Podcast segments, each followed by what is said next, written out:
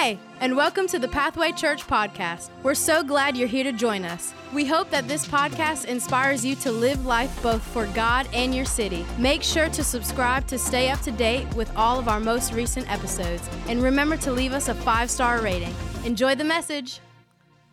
So we're continuing our message series, Wisdom from the Wilderness, or Wisdom for the Wilderness, depending on what your perspective is today. Whether you're on your way into a storm, you're in a storm, or you're on your way out of a storm, we've got some wisdom for you. Some of that comes from life experience. I shared with you last week about the experience Kelly and I had over the span of about 4 or 5 years. Coming out of 2008, the housing boom and bust, and we had Chinese drywall. We had some physical challenges because of the Chinese drywall. It was emitting sulfuric acid. So in any kind of our central nervous system, lungs, or our eyes, we had problems. So there was asthma, allergies, even Dr. Scott Kelly might have MS. And that all came on very quickly. And as soon as we found out about that, we moved out of our house. And it led to a prolonged period of challenge, including me wondering if I should be pastoring my church, not because I didn't want to, not because I felt disqualified. I just felt really complicated, and I thought maybe someone less complicated would do a better job. God helped us through that, and during that season, we reorganized a lot of priorities in our life, a lot of things that were not sinful, but how many of you know when you've been through a battle and God delivers you from that battle, you realize there's some things you can travel with and some things that you can travel without. God did that in her life, and so I want to share some of those lessons learned from that experience. But more important than our experience, the Word of God is full of instruction for us as we go through our own personal wildernesses. Last week, we talked about Joseph's life. Next week, we'll be talking about the wilderness that Jesus went through. I'll be bringing a message called Winning in the Wilderness. I don't want you to miss that. I want you to bring your friends. This will be a really important message for us. But today we're looking about Israel as they wandered in the wilderness for 40 years. And what lessons, what takeaways there were from that moment. Now, as we're talking about the wilderness, we've come up with a definition here for the wilderness. It describes our experience. The wilderness is a season of time, a season of God's development when his presence seems far and his promise is in doubt. Have you ever been in a place where you wondered if God even heard your prayers? Have you ever prayed a prayer and it felt like it was bouncing off the ceiling? Have you ever walked into church and felt disqualified and unable to raise your hands in worship? In fact, my guess is probably 90% of us in here have come into a worship service and felt like we couldn't even participate with a clear conscience because our wilderness was so challenging. I want to tell you today, God's presence is here and his promise is not in doubt as far as he's concerned. God is the constant. We are the variable. So here's what I would say. If you're going through a wilderness today, I want you to reach out and take the hand of the Lord. He's trustworthy, and he's able to get you through anything that you're facing today. Now, I want you to understand today that perspective is everything. Say that with me. Perspective is everything. I'm a big fan of Post-it notes. I like them. Now, they're not everywhere, but I have this kind of Post-it note like that. Let's see if that guy will hang out with me for a minute. And I also have some Post-it notes like this. I think like realtors use these, but I've found that they're real handy for helping me to turn to my scriptures in service with the speed that I need to preach. I already want to preach a long time. It helps me preach a little quicker. But they're pretty neat. It's an interesting little invention here. And you can write little notes to yourself, put them on the refrigerator, put them on your desk, put them on write a scripture, put it on your mirror in the morning to remind yourself of the faithfulness of God. It's not that big of a deal, though, is it? It's just a little square piece of paper. But perspective is everything. Because if you'll pull it right up close to your face, it's almost all that you can see. It'll almost block out the sun. It will. One eye. You can block out just about anything but it's really nothing. Perspective matters. Some of us are going through wildernesses right now that is the biggest thing that you've ever faced. It feels like your world might be coming to an end. It feels like you might be letting go of particular dreams or hopes or aspirations. You might be wondering, what happened to my friends? What happened to my hope? What happened to my energy? What happened to that thought? Let me tell you, it's a wilderness, and it's just a wilderness. Don't let it block out the promises of God. Don't become so fixated on the challenges that you face that you can't see God's plan in the middle of your difficulty. Hold your hand up here. Hold your hand up and just remind yourself, perspective is everything. I just want you to put your wilderness in right perspective today. Now today, we're going to talk a little bit about the Egyptian bondage that Israel was in. I love talking about the Babylonian captivity. It was a 70-year period.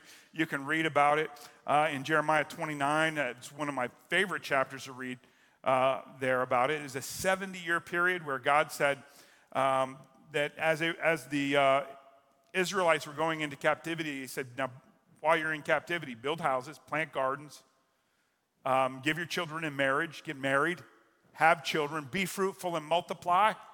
He said, don't shrink back just because you're in the wilderness, just because you're in bondage.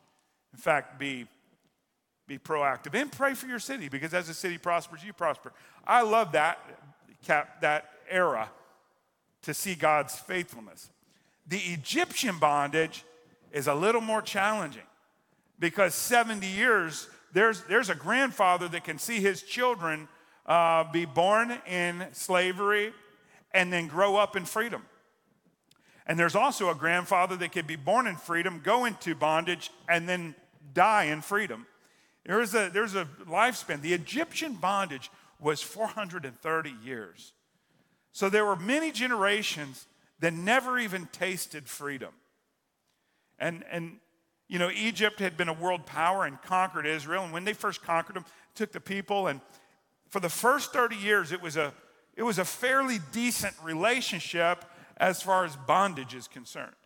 They were able to live in Egypt and do commerce in Egypt and have jobs, and it was not nearly as heavy as what happened the last 400 years of that. But what happened was at the 30th year, there was a new Pharaoh, and the new Pharaoh saw that Israel was fruitful, and they multiplied, and they were having more children, and their population was growing. And the Pharaoh said, well, clearly they're not being worked hard enough. So they worked Israel so hard that they thought they wouldn't have time to have children. They wouldn't have time to raise them. They wouldn't have time to be with one another in ways that cause you to be able to have babies. And they really pressured Israel so heavily. And it began this really terrible, terrible season. A terrible season gone even more terrible. And then God began to work. And we see that bondage, and we see what God did in the middle of all of that. You see testaments to what happened during that time. You can go and see the pyramids. You can see what kind of labor it took in order to produce that. That was Israel that was producing that. And so in the middle of that, in the middle of all that difficulty, God still had a plan. And in that plan, there were some people who began to rise to the top, people like Jochebed and Miriam and Moses and Aaron. In one of the most terrible seasons of this Egyptian bondage, the Pharaoh gave a decree to kill so many of the young infants, the babies, to slow down the reproduction, to lay a heavier bondage on Israel. And so Jochebed gave birth to little baby Moses. They'd already given birth to Miriam. Aaron came along in there somewhere. When Jochebed gave birth, they were trying to shield Moses from being wiped out in a similar way to what happened to little baby Jesus. The same kind of decree that had come down to wipe them out. Well, Jochebed, after having given birth to little baby Moses, you know the story, puts him in a little basket, floats them out into the river, into the bulrush. And then we see the Pharaoh's own daughter finds little baby Moses. Now, I don't even know that his mother floated him out there and he randomly wound up with the Pharaoh's daughter. It seems to me like she knew where the current was going, and she saw that the Pharaoh's daughter was out there. It seems to me that maybe Miriam was a lookout on purpose. And so the Pharaoh's daughter scoops up little baby Moses, and Miriam, Moses' older sister, comes running back to her mom and said, "Mom, the Pharaoh's daughter has little baby Moses, and I know that she's going to need a nursemaid, and so you ought to go and apply for the job." And it's one of the great stories, because what ends up happening is right during the middle of a terrible difficulty, Moses' mom, who has her baby taken from her in an act of tyranny, then is hired by the tyrant's daughter and paid to raise her own son. I think it's one of the coolest things that happened in the middle of all of this. And God began preparing a way out of this bondage for Israel to be delivered from Pharaoh. So this was a great miracle. And we see how that worked out. Moses is raised up, and he's raised up in Pharaoh's palace. And by day, he's given Egyptian training, Egyptian math, Egyptian language, Egyptian history, Egyptian etiquette. He saw how to deal with the heads of state. He saw some of the most famous people and the most powerful people in the world up close as a child of the king of the greatest empire. But by day he was getting an Egyptian education, but by night he was getting an Israelite, a Hebrew education from his mama. And his mama would say, "Now, little baby Moses, I know you're being raised in the Pharaoh's house, but you and I both know that you're my baby. You respect the Pharaoh and you learn all that you can, but you better remember where you came from." It's a great story. I love it. I'd love to preach that, but I'm sharing it with you because you need to remember that before Israel went into the wilderness, Israel had seen miracle after miracle after miracle. Don't you think if that happened in your family, you would tell your children about it and your children would tell their children? That's the kind of thing that we mark time by. We talk about the faithfulness of God and the Webb family and the Hall family and the Johnson family and the McCoy family and the Roberts family. There are these moments that have shaped our family that we pass those stories on along. And then Moses grows up and he sees the injustice that's happening to the point that he rises up against an Egyptian who was beating a Hebrew man. And he fights and he kills the Egyptian.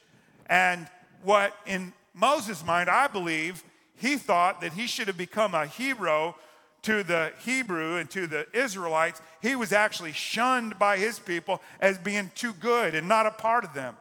And he was rejected by the Egyptians because he rose up against the Egyptians. So now there's a man with no place. Let me tell you, sometimes you can do the right thing in the wrong way. Sometimes you can respond to an injustice the wrong way and create bigger problems. Moses created some problems, and so he has to flee from Egypt. He has to flee from his brother who would become Pharaoh, and he wanders in his own personal wilderness for some time. And then God still continues to work. You know what? God was working. While God was working on Israel, God was also working on Moses. Because while Moses was a deliverer, you know what? He had to grow into those shoes. He had to grow into that calling. He had to grow into that suit of armor. God had to do some good work on Moses' life. And then eventually, God comes to Moses and says, "Moses, I want you to be my spokesman." Now, remember, Moses had been raised in the Pharaoh's home and educated, and he could speak, and he could walk, and he knew how to carry himself. He knew how to be present without being nervous. He knew how to do all of those things, but now he had a stuttering problem. Now he couldn't. He was afraid to speak to the Pharaoh. He's afraid to speak to anybody. And so Moses said, "Well, God, why don't you choose my brother Aaron? He's very well spoken.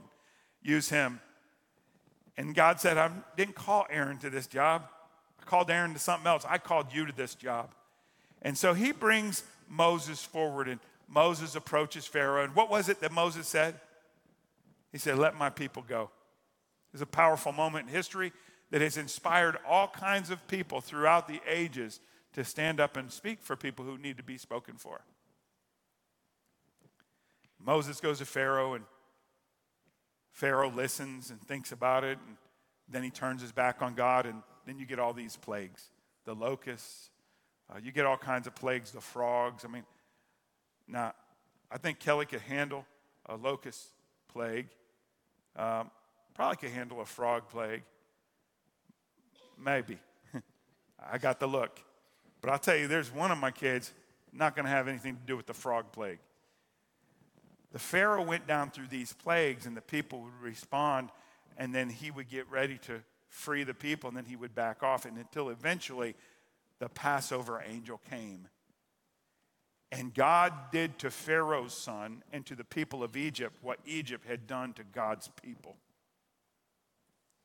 And the people were broken, and God releases Israel to be free, and they go out as free people.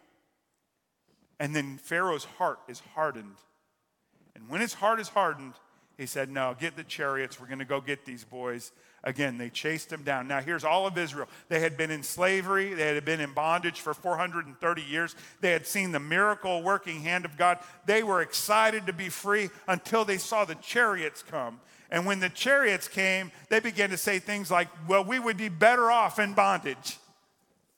And let me tell you, that's where a lot of us are today. We find ourselves in a wilderness, and we say, you know what? Things were better for me back then. Listen. Don't talk to the Lord like that. Don't second guess God. Some of you guys are so good at second guessing everything. Now, I'm going to give you a pass if you second guessed the refs yesterday. I'm just going to give you a straight pass on that. But some of you have second guess how your spouse parks. You know, you'll second guess anybody that's making any decision anywhere. Let me tell you, leaders don't have the privilege, the pleasure of running around second-guessing things. Leaders have to take information and then make decisions. You know, there's a lot of people, they got a lot of second-guessing, but they don't want to make a decision. They get out there, they're second-guessing God. They're second-guessing Moses. They want to turn on Moses. And then what does God do? God delivers them again. Again. Turn to your neighbor right now and say, he did it again. He did it again. And then they find themselves, you know, God parts the water, and we know the story about how he collapsed the water in on the chariots as they pursued him across the ground, the dry ground of this miracle, this parted water. And God delivers them. They find themselves in the wilderness. And in the wilderness, when they didn't have money, the clothes grew on their children. It grew with them, you know. And now, that's not what's happening in our family.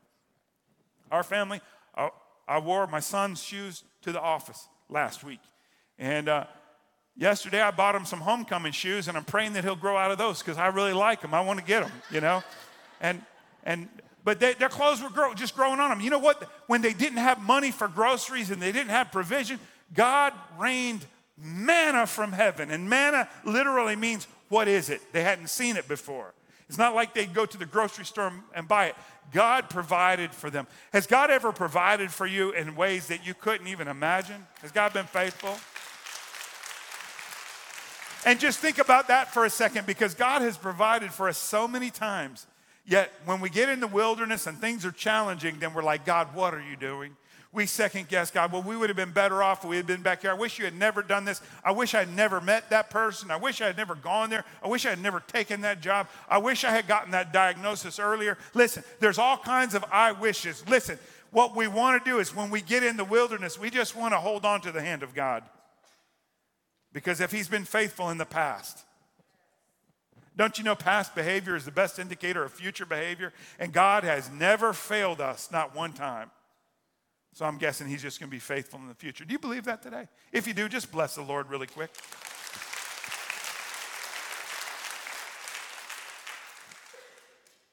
Yeah, these guys wandered in the desert, except they didn't really wander.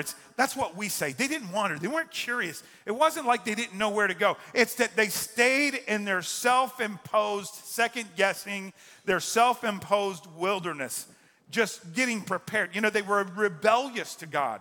They didn't have to be there for 40 years. You know, some of our wilderness are prolonged because we don't hear what it is that God is trying to teach us when we're in those moments. Listen to what the Bible says in Psalm Chapter 95, verse 10, for 40 years I was angry with them, and I said, they are a people whose hearts turn away from me. Their hearts turn away from me. Their perspective is wrong. They can't see what I'm doing because they're looking at everything else but me. If I could distill this message down just really quickly, I would just say, whatever it is that you're facing right now, make sure you're also facing Jesus. Make sure you're also holding on to his hand, because your perspective is the difference, makes the difference. So in my anger, I took an oath. They will never enter my place of rest. Now, I believe that this is a conclusion that God made based on their behavior already. They had turned their hearts from God. They had turned away from him. They were pursuing their own thing. Why would a good God send people to hell? Because they turned their hearts away from God. They're pursuing something else. And so God, just like God gave them the wilderness, God will allow people to have hell, will allow them to have eternal separation from God. That's their choice. That's our choice. It's what we've chosen. Listen, the moment I saw Kelly, I knew. I did not want to ask her out, because I knew either she was going to break my heart and say no, or we were getting married. There wasn't going to be anything else. I knew. But you know what? Even though I knew, you know what I needed? I needed her to actually like me back. I needed her to want me back. It couldn't be something where I said, oh, this looks good and that looks good. Let's just put this thing together like a transaction. No, it was a relationship. Our relationship with God is that. He loves us. He wants us. And we have to love him back. And so because the people chose the wilderness, God gave them the wilderness. Hebrews chapter 3, verse 7. Today when you hear his voice, and this is what the writer of the Hebrews, of the book of Hebrews, is attributing to the Holy Spirit is saying. He said the Holy Spirit says, don't harden your hearts as Israel did when they rebelled, when they tested me in the wilderness. There your ancestors tested and tried my patience, even though they saw my miracles for 40 years. So I was angry with them, and I said, their hearts always turn from me. They refuse to do what I tell them. So in my anger, I took an oath. They will never enter my place of rest. He's saying, I will give them what they've asked for. I'm just going to give them what they want. I don't know how you got in your wilderness. I'm not saying your wilderness is a result of your sin. Wilderness was not a result of the sin that Israel had committed. Wilderness was a part of their freedom. It was a doorway into freedom. It was a necessary step where God's presence seemed far and his promise seemed in doubt.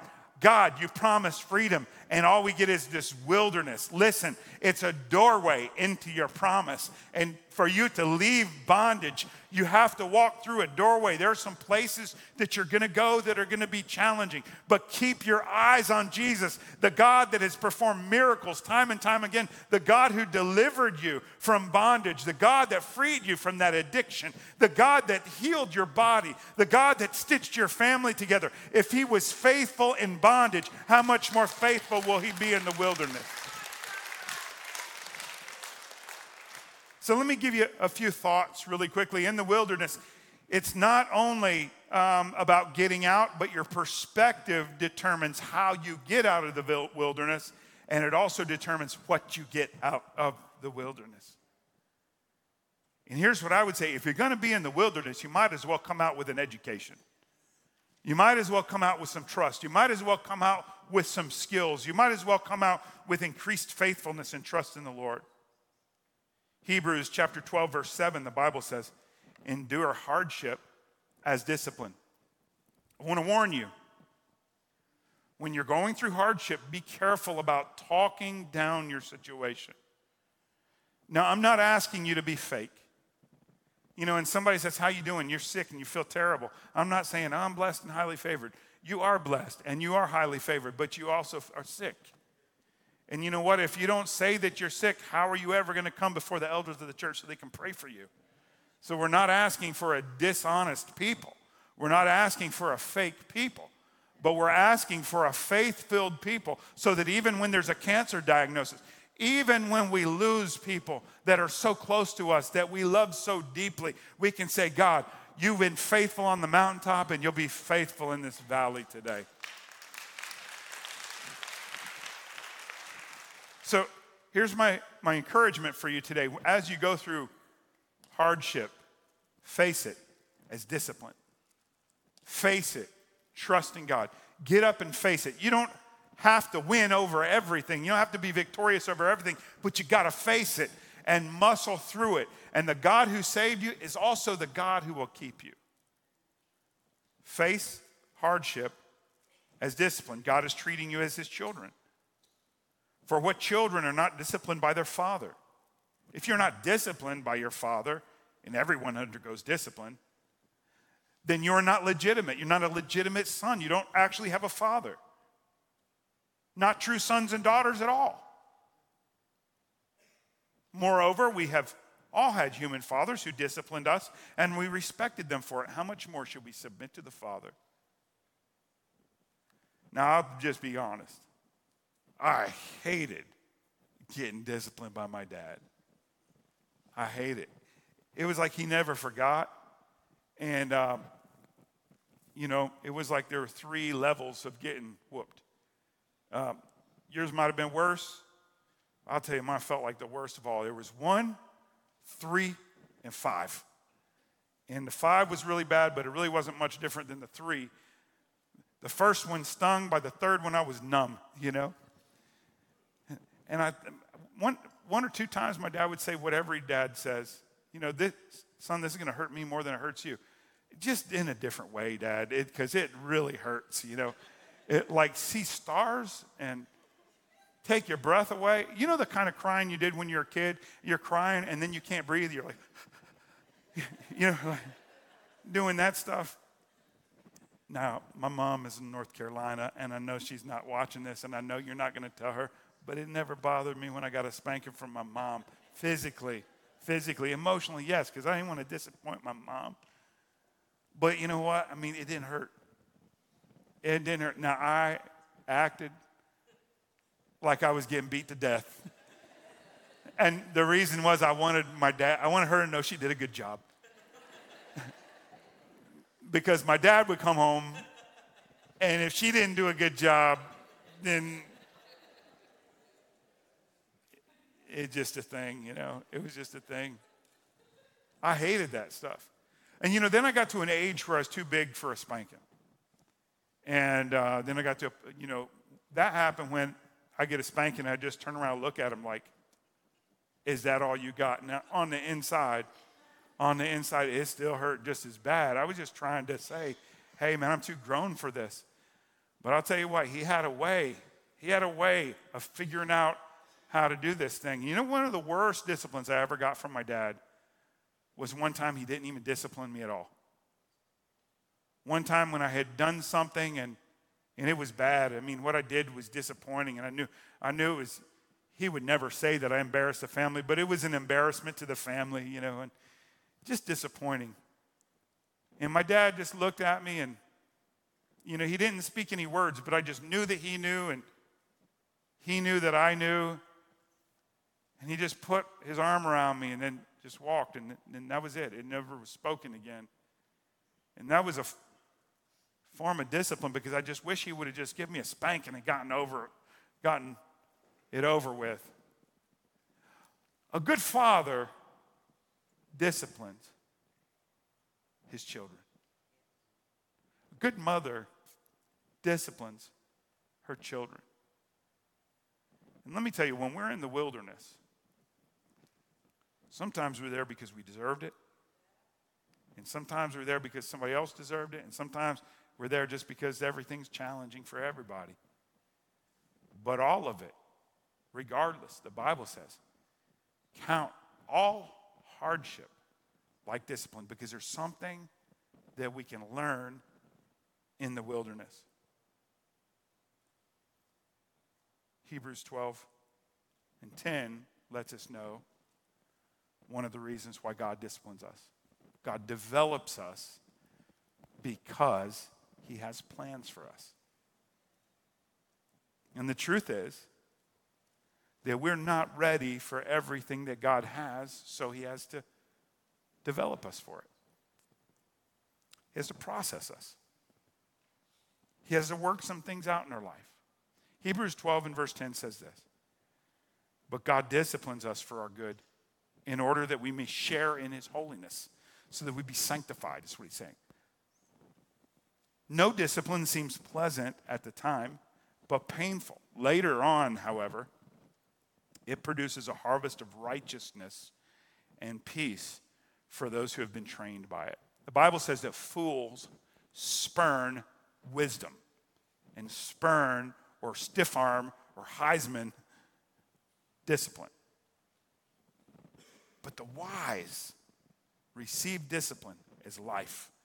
And if we do, after we've gotten past the sting of the discipline and we get into the future, now that I'm a 49-year-old man, I look back and I say, you know, I'm glad that my parents disciplined me like that. I'm glad that my parents had a curfew for me. I'm glad that my parents cared about the kids that I ran around with. I'm glad that my parents wanted my friends to be at our house. I'm thankful for those things.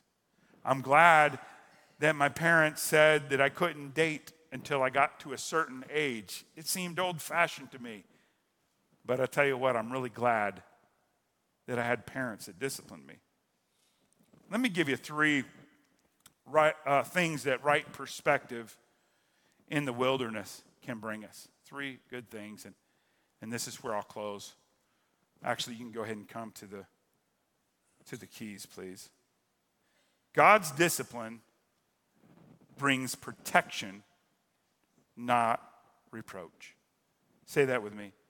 Brings protection, not reproach. Sometimes we think that pain is bad. Pain actually is not bad. It's a gift that God has given to us. Have you noticed? I have a pain in my side. I need to go check that out. Imagine if you didn't have a pain, no more toothaches. And then your teeth would just crumble. There's no alarm that says you need to go to the dentist to get that checked out. If you don't go soon enough, then you end up getting a root canal. If you don't get the root canal, I mean, it's a mess. Pain is a blessing. Pain is a signal stating that you need to handle something. Pain is actually a protection that God gives you. God's discipline actually inflicts pain in order to protect something in our life. Think about this. A good coach will inflict discipline, enforce discipline on his players. Now, I don't know what all the NIL is going to do to college football. It's interesting to me. It does seem a little bit like we're not just playing for a team, we're also playing for highlight reels, so that maybe we can get picked up by another thing. I don't know what that does to teams.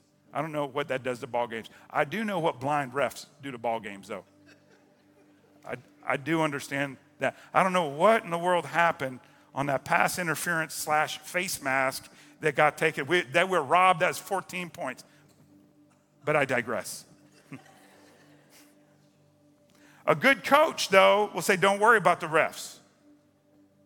Ain't no way we should have been beaten by Tennessee in the first place. Yeah.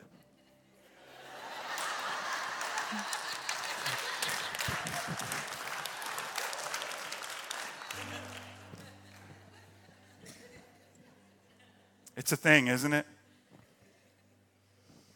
I don't know. I think it's funny how Tennessee's smoking cigars today because they won a game for the first time in 15 years. That's a funny thing to me. We'll get our stuff back together. We'll see you at the end of the year, you know. And, man, let's tell the truth. I'd rather be an Alabama fan with no wins than be a Tennessee Vol fan with all the wins in the world. I liked what my young friend said. It said, Deanland Stadium looks like a garbage truck worker convention. You know, it's pretty good. Pretty good. But a good coach would say, Pastor, don't even talk about that stuff today. Because we got to focus. We got to focus on what it is that causes us to win. That pain is actually protection. Secondly, God's discipline brings about purification, not punishment. Purification, not punishment. 1 Peter chapter 1, verse 7, these trials will show that your faith is genuine. It is being tested as fire tests and purifies gold, though your faith is far more precious than mere gold. I got two rings that I wear. This one, Blake made for me. This is a quarter, and he made this in our garage, and I like wearing it, you know. I wear it pretty much all the time.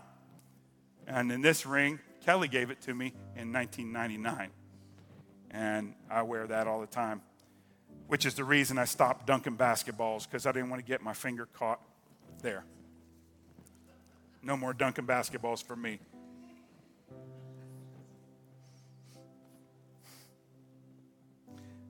You know,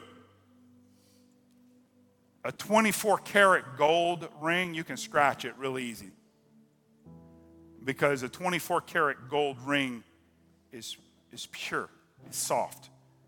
So the more pure it is, the more tender the metal is. 14-karat is harder because there's more imperfections in it. And to get a 14-karat gold ring is 14 parts of 24 parts pure. That's how that measurement works. To get out the imperfections, you have to have a lot of heat. Actually, 1,974 degrees Fahrenheit is what it takes to expose the imperfections in the gold. That's what brings it to the top. Then you can scoop it off. That's what makes it more pure. Pastor, why am I going through the wilderness? Because God is purifying us. He's making us pure. He's sanctifying us. He's making us holy. But Pastor, I'm a generous person. I'm a good person. I'm a generous person. Yeah, you're a generous person until you get a few extra bills, and then you realize you actually weren't generous. You just had a little bit of extra. You thought you were a kind person until the heat got turned up. And when the heat got turned up and you were running late for a job interview and somebody cut you off and was going slow in traffic, and suddenly you started saying and doing things that weren't normal, and you go, where did that even come from? Listen, it was in you the whole time. But when the heat got turned up, then it exposed it. See, now anybody can have the heat turned up and have it exposed. There are people being exposed all over the place, showing themselves, showing who they really are. But the difference between someone who emerges from the wilderness victorious and someone who wanders in the wilderness for 40 years is that when the heat gets turned up and our imperfections are shown, then what are we going to let God do with the imperfections? It's a time of purification. This is what should be happening every time the Word of God is preached, every time you open up the Bible, every time the Holy Spirit is speaking to you, that you're seeing who you are in comparison to who God is, and you're saying, God, save me from myself. Forgive me for my sins. Lord, take this thing from me. I pray that you would take it and heal it and do your work in my life. It's purification. It's not punishment. And then lastly, the discipline of God, this process that he puts us through in the wilderness, it brings about strength, not stress. Strength, not stress. Now, I'm not saying stress does not exist. It does. It's just not the end of the road. It's a pathway to the end of the road. The end of the road is strength. The stress brings about the strength. I mean, think any ball players here today. Any ball players, you just go ahead and raise your hand. Anybody, any gym rats, anybody that likes to go to the gym, go ahead and raise. I know we got some of you guys. Okay, so you know if you want big muscles, you got to get bigger weights, right? You got to go heavier, bigger, more stress. If you want to run a better mile, you got to run farther, you got to run a little faster, you have to breathe heavier, you have to get your heart rate up. You keep doing that. That's what builds strength. You don't just suddenly be strong. It's the stress that brings about the strength. God is not trying to stress you. He's trying to strengthen you. And let me tell you a secret. Now, I'm not as far down the road as everybody is, but I have been on the road for a little bit. And here's what I know. Some of the things that stressed me really bad in life, in my relationship with the Lord, in the past, I look back at and I say, why was I even stressed? Why was I stressed? That was nothing. What happened? I got stronger. I got stronger because I endured. And when I endured, That endurance built me, and God built me. He's making me. Listen, every single stress, every single piece of wilderness that you're facing is like a stepping stone to God's promise and his purpose for your life. So here's what I'd say. Embrace the stress. Embrace the failure. Embrace the rejection. Embrace the sickness. Embrace whatever it is you're facing. I'm not saying confess it or get comfortable with it. I'm saying get down in the middle of it and say, God, I want everything that you want to develop in my life to come true in my life through this pain. God wants to bring about strength in your life. Luke chapter 1, verse 80. Go ahead and stand with me, please. Luke said that John grew up and became strong in spirit. Talking about John the Baptist, the forerunner of Jesus. Says, and he, listen to this, he lived in the wilderness until he began his public ministry to Israel. Now here's a problem for a lot of us. A lot of us, we don't want the wilderness. We don't want to grow strong. We just want to show up strong. We just want to be discovered. Everybody and their mother is being discovered today. There are a lot of messengers with no message. You know, there are a lot of people with titles, a lot of people with accolades that have done nothing at all to deserve those. They just showed up and boom.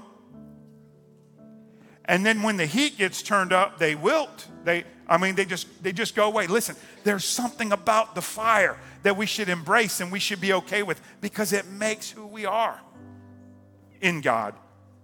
John began in the wilderness and then his public ministry came. James chapter 1 and verse 2.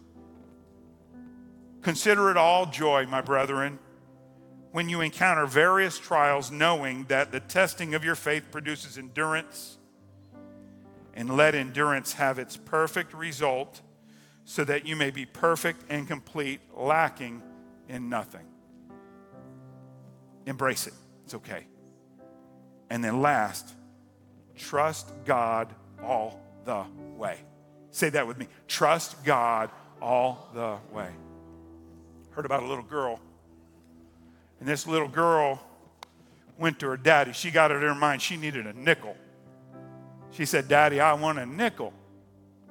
Now, what dad won't give his kid a nickel? I mean, tell the truth, a lot of us won't even bend over to pick up a nickel because we're going to have one that's too far down there to reach. It's down there by some 8-day-old chewing gum. Who knows who touched it? I don't even want to keep up with change.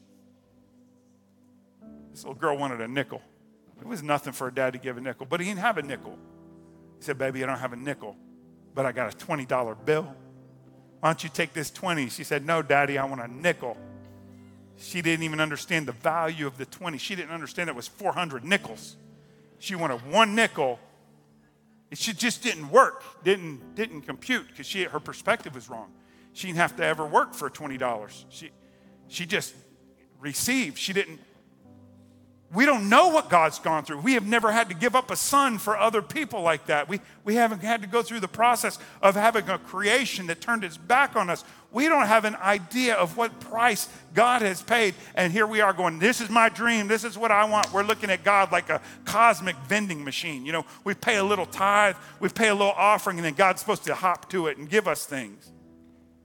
And we're saying, but I want a nickel. And God's saying, Baby, I got so much better for you. I got a lot better for you. And we're so fixated on the nickel. Your wilderness right now, you've got your eye on something. Relax just a little bit.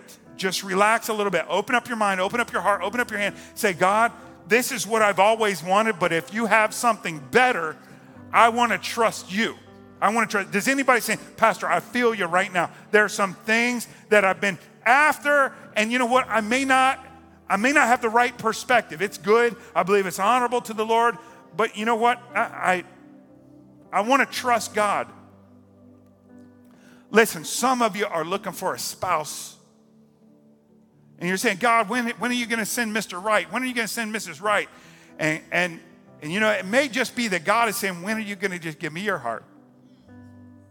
And if you'll seek me first, then I'll add these other things to you. If you'll get right with me, then you'll be ready for the other things that you want. It may just be that there's something bigger that God is wanting to do in us. So, you know, I have some dreams for Pathway Church. I have some dreams. They're not small dreams. I love what I'm doing. I love seeing what God is doing. We have some exciting things. You won't want to miss next Sunday. Don't miss next Sunday. There are a lot of wonderful things in our future. But you know what?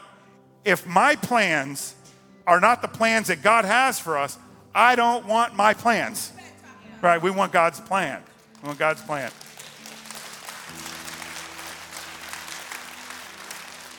I couldn't believe it when we had to get rid of our house that had the Chinese drywall on it. It was our dream house. We had flipped houses, rolled everything into the house.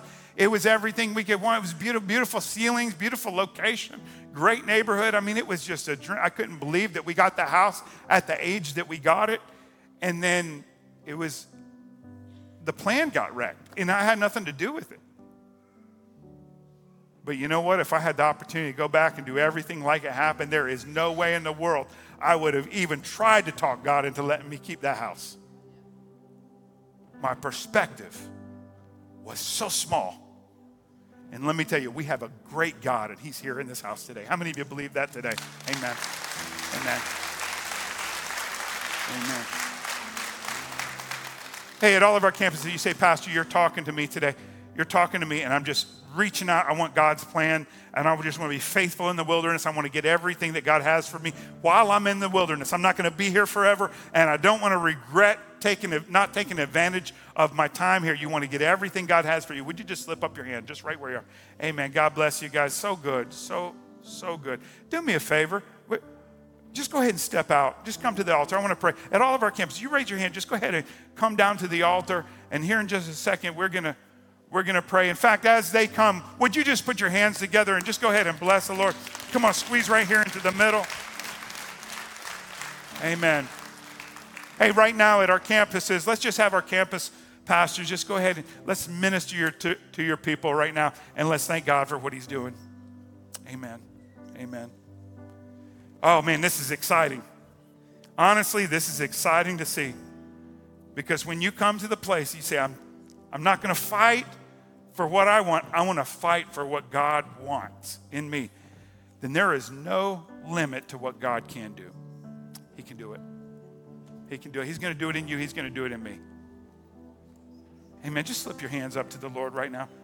Father, we come into this place, Lord, maybe with even an unexpected blessing that we didn't know that we were going to be standing at the edge of the wilderness, looking over into the promised land. Lord, thank you that as Israel wandered in the wilderness, you didn't have a time frame for them. You were just waiting for them to get ready. And so this is how I pray right now, God, for my brothers and sisters that find themselves in a wilderness today. I pray that you would give them everything that they need, that there would be nothing in their life that keeps them from crossing over into the promised land that you have for them. Father, your promises are true. Lord, we thank you for that today. Father, I have friends here. They need to give their life to Jesus. I have friends here that need to let go of some things. Father, I have some friends here that have bitterness that has held on, just kind of frozen them. Lord, I pray that you would break those bonds. Father, slavery no more. Bondage no more. Baggage no more. Freedom in Jesus' name. Freedom in the house today, God. Your work, your good work today. Lord, we love you.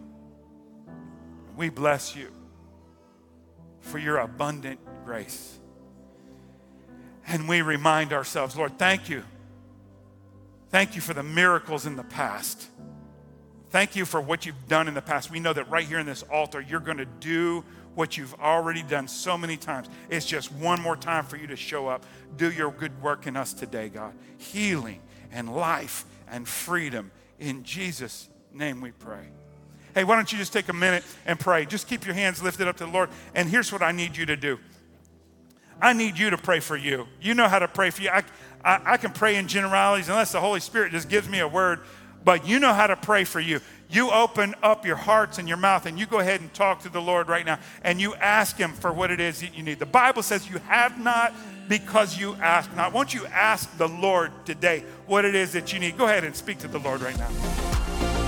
We hope you've been blessed by this week's podcast. Make sure to subscribe to stay up to date with all of our most recent episodes, and visit pathwaychurch.us/give. We'll see you next week.